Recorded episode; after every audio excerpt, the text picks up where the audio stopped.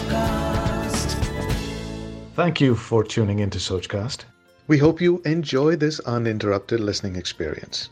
But before that, please do listen to these messages that come from those that support your favorite show.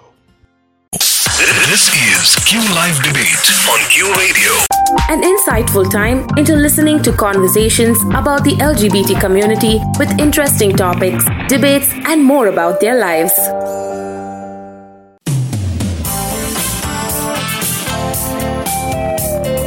Hey guys, you are listening to Q Live Debate with Aditya.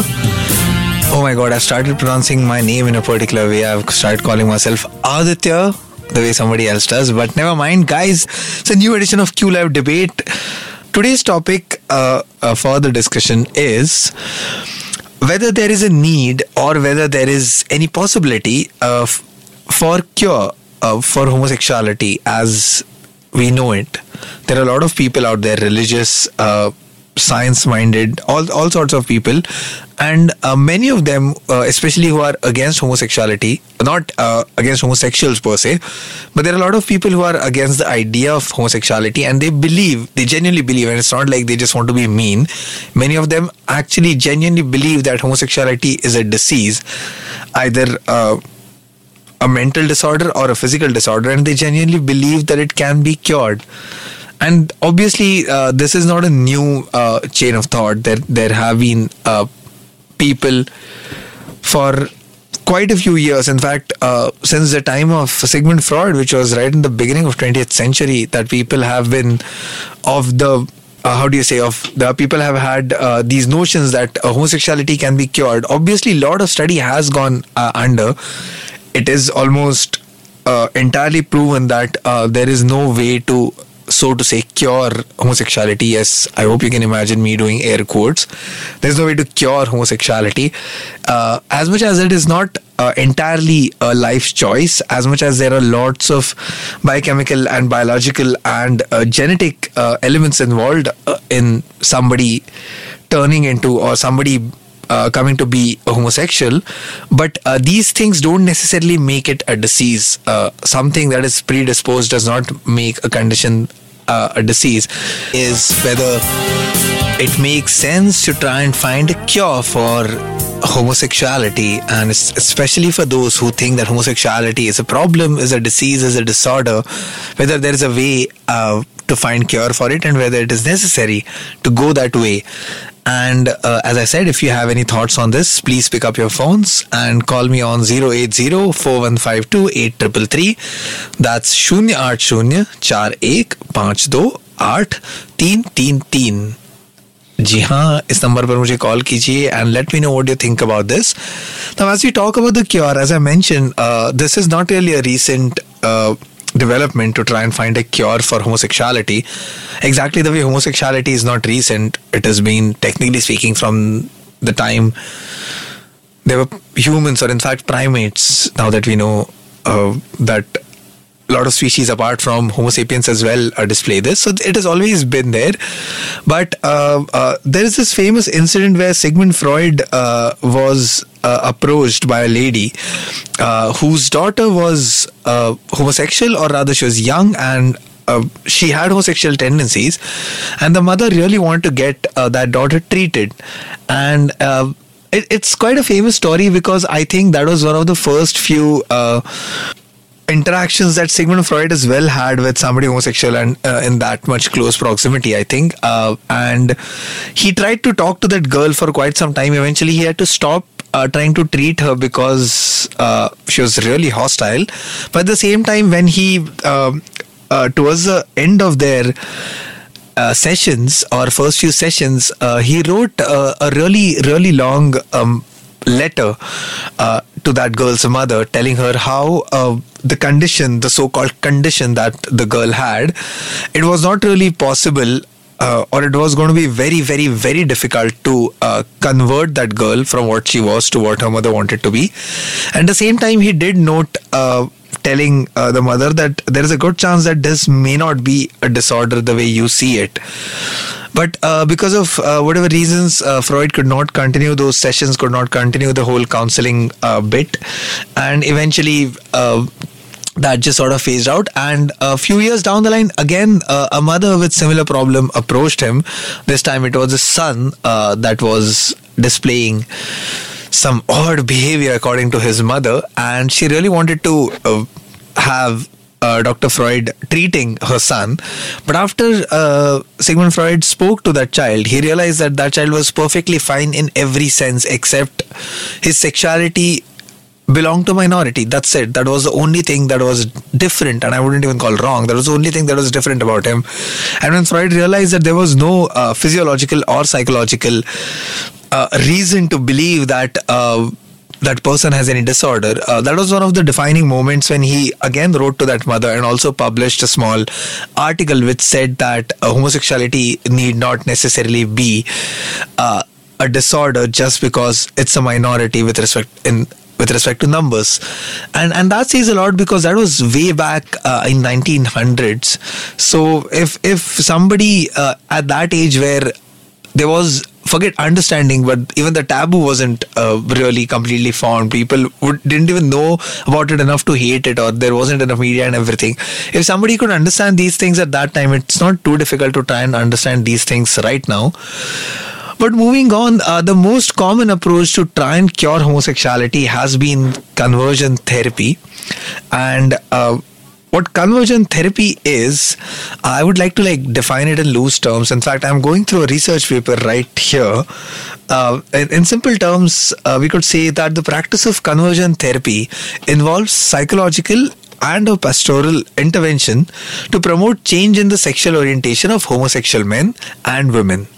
Examining the history of the psychological and pastoral disciplines, it is only the past few decades that the attempt to change unwanted homosexuality has been questioned, which means that uh, as the awareness among people is increasing, uh, and that that is the case usually with all these things. But as awareness in people is increasing, instead of understanding the condition better or understanding uh, the situation better, people have been uh, suddenly questioning uh, the sanity and uh, the safety of uh, homosexuals, and they've started calling this condition a disease. Now there are lots of layers, lots of reasons, and lots of arguments against and with the whole idea of homosexuality homosexuality being a disease, of course, I personally think it's ridiculous to think uh, anyway on those lines. The conversion therapy uh, has been has been proposed and has been tried and tested for a number of times in a hundred different ways. Um, of course, uh, as I told you, what conversion therapy basically does is it tries to uh, take a person through uh, certain things, uh, certain especially uh, psychological and pastoral uh, exercises, and hopes that the person will convert from their homosexual behavior to so-called normal heterosexual lifestyle.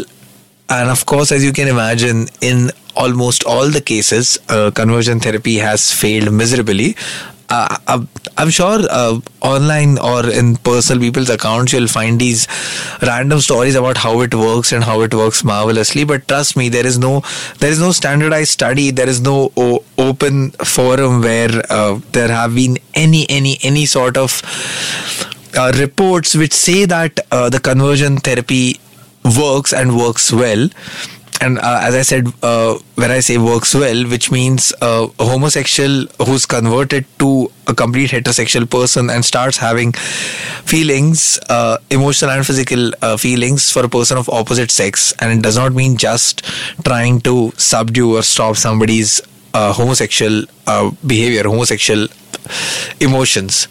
that said and done, there are there are a lot of there are a lot of things, uh, especially a uh, lot of ethical concerns, uh, which which make uh, make it necessary for us to question whether uh, something like a conversion therapy uh, is necessary.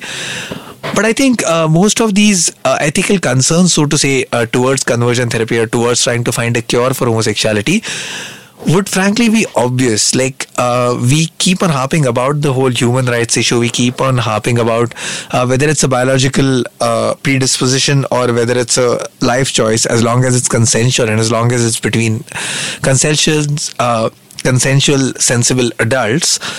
It shouldn't be a problem. There is no need to uh, think of it as a wrong or an off or a disorderly or against the nature kind of thing. But that all said and done, uh, whether whether they are right or wrong, whether they come uh, from good intentions or bad. Uh, first, let's let's try and look at why why would people want to change homosexuality? Because all these times especially on q debate when we when we try to put uh, try to fight from the side of lgbt community and we put down all these arguments which consider them as odd or wrong or different kind of people there there, there is a need to uh, try and see if not completely understand or if not complete, completely agree with. There, there is a need to try and understand why are there people uh, out there. And especially a lot of educated a uh, lot of people from uh, developed countries uh, or people who have had higher education who are still against uh, this. So what could be the reasons? Uh, one of the reasons is obviously uh, the diseases. And as much as sometimes people deny it it's just a number. But homosexual men in particular are at significantly higher risk of sexually transmitted diseases especially because of uh, their association with anal sex. Uh, it's uh, it's said that it's some 400 times greater risk than heterosexual men. But as I said, it's just an increased risk. It's not as if only homosexual men uh, contract. Uh, sexually transmitted diseases or AIDS for that matter. Uh, all sorts of people do that.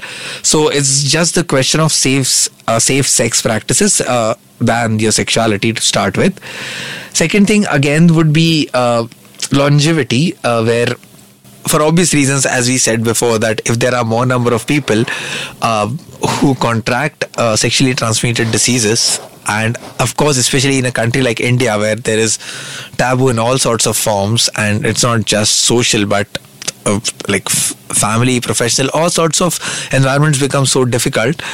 Uh, all that combined with the fact that many times people don't end up seeking uh, medical help for these conditions.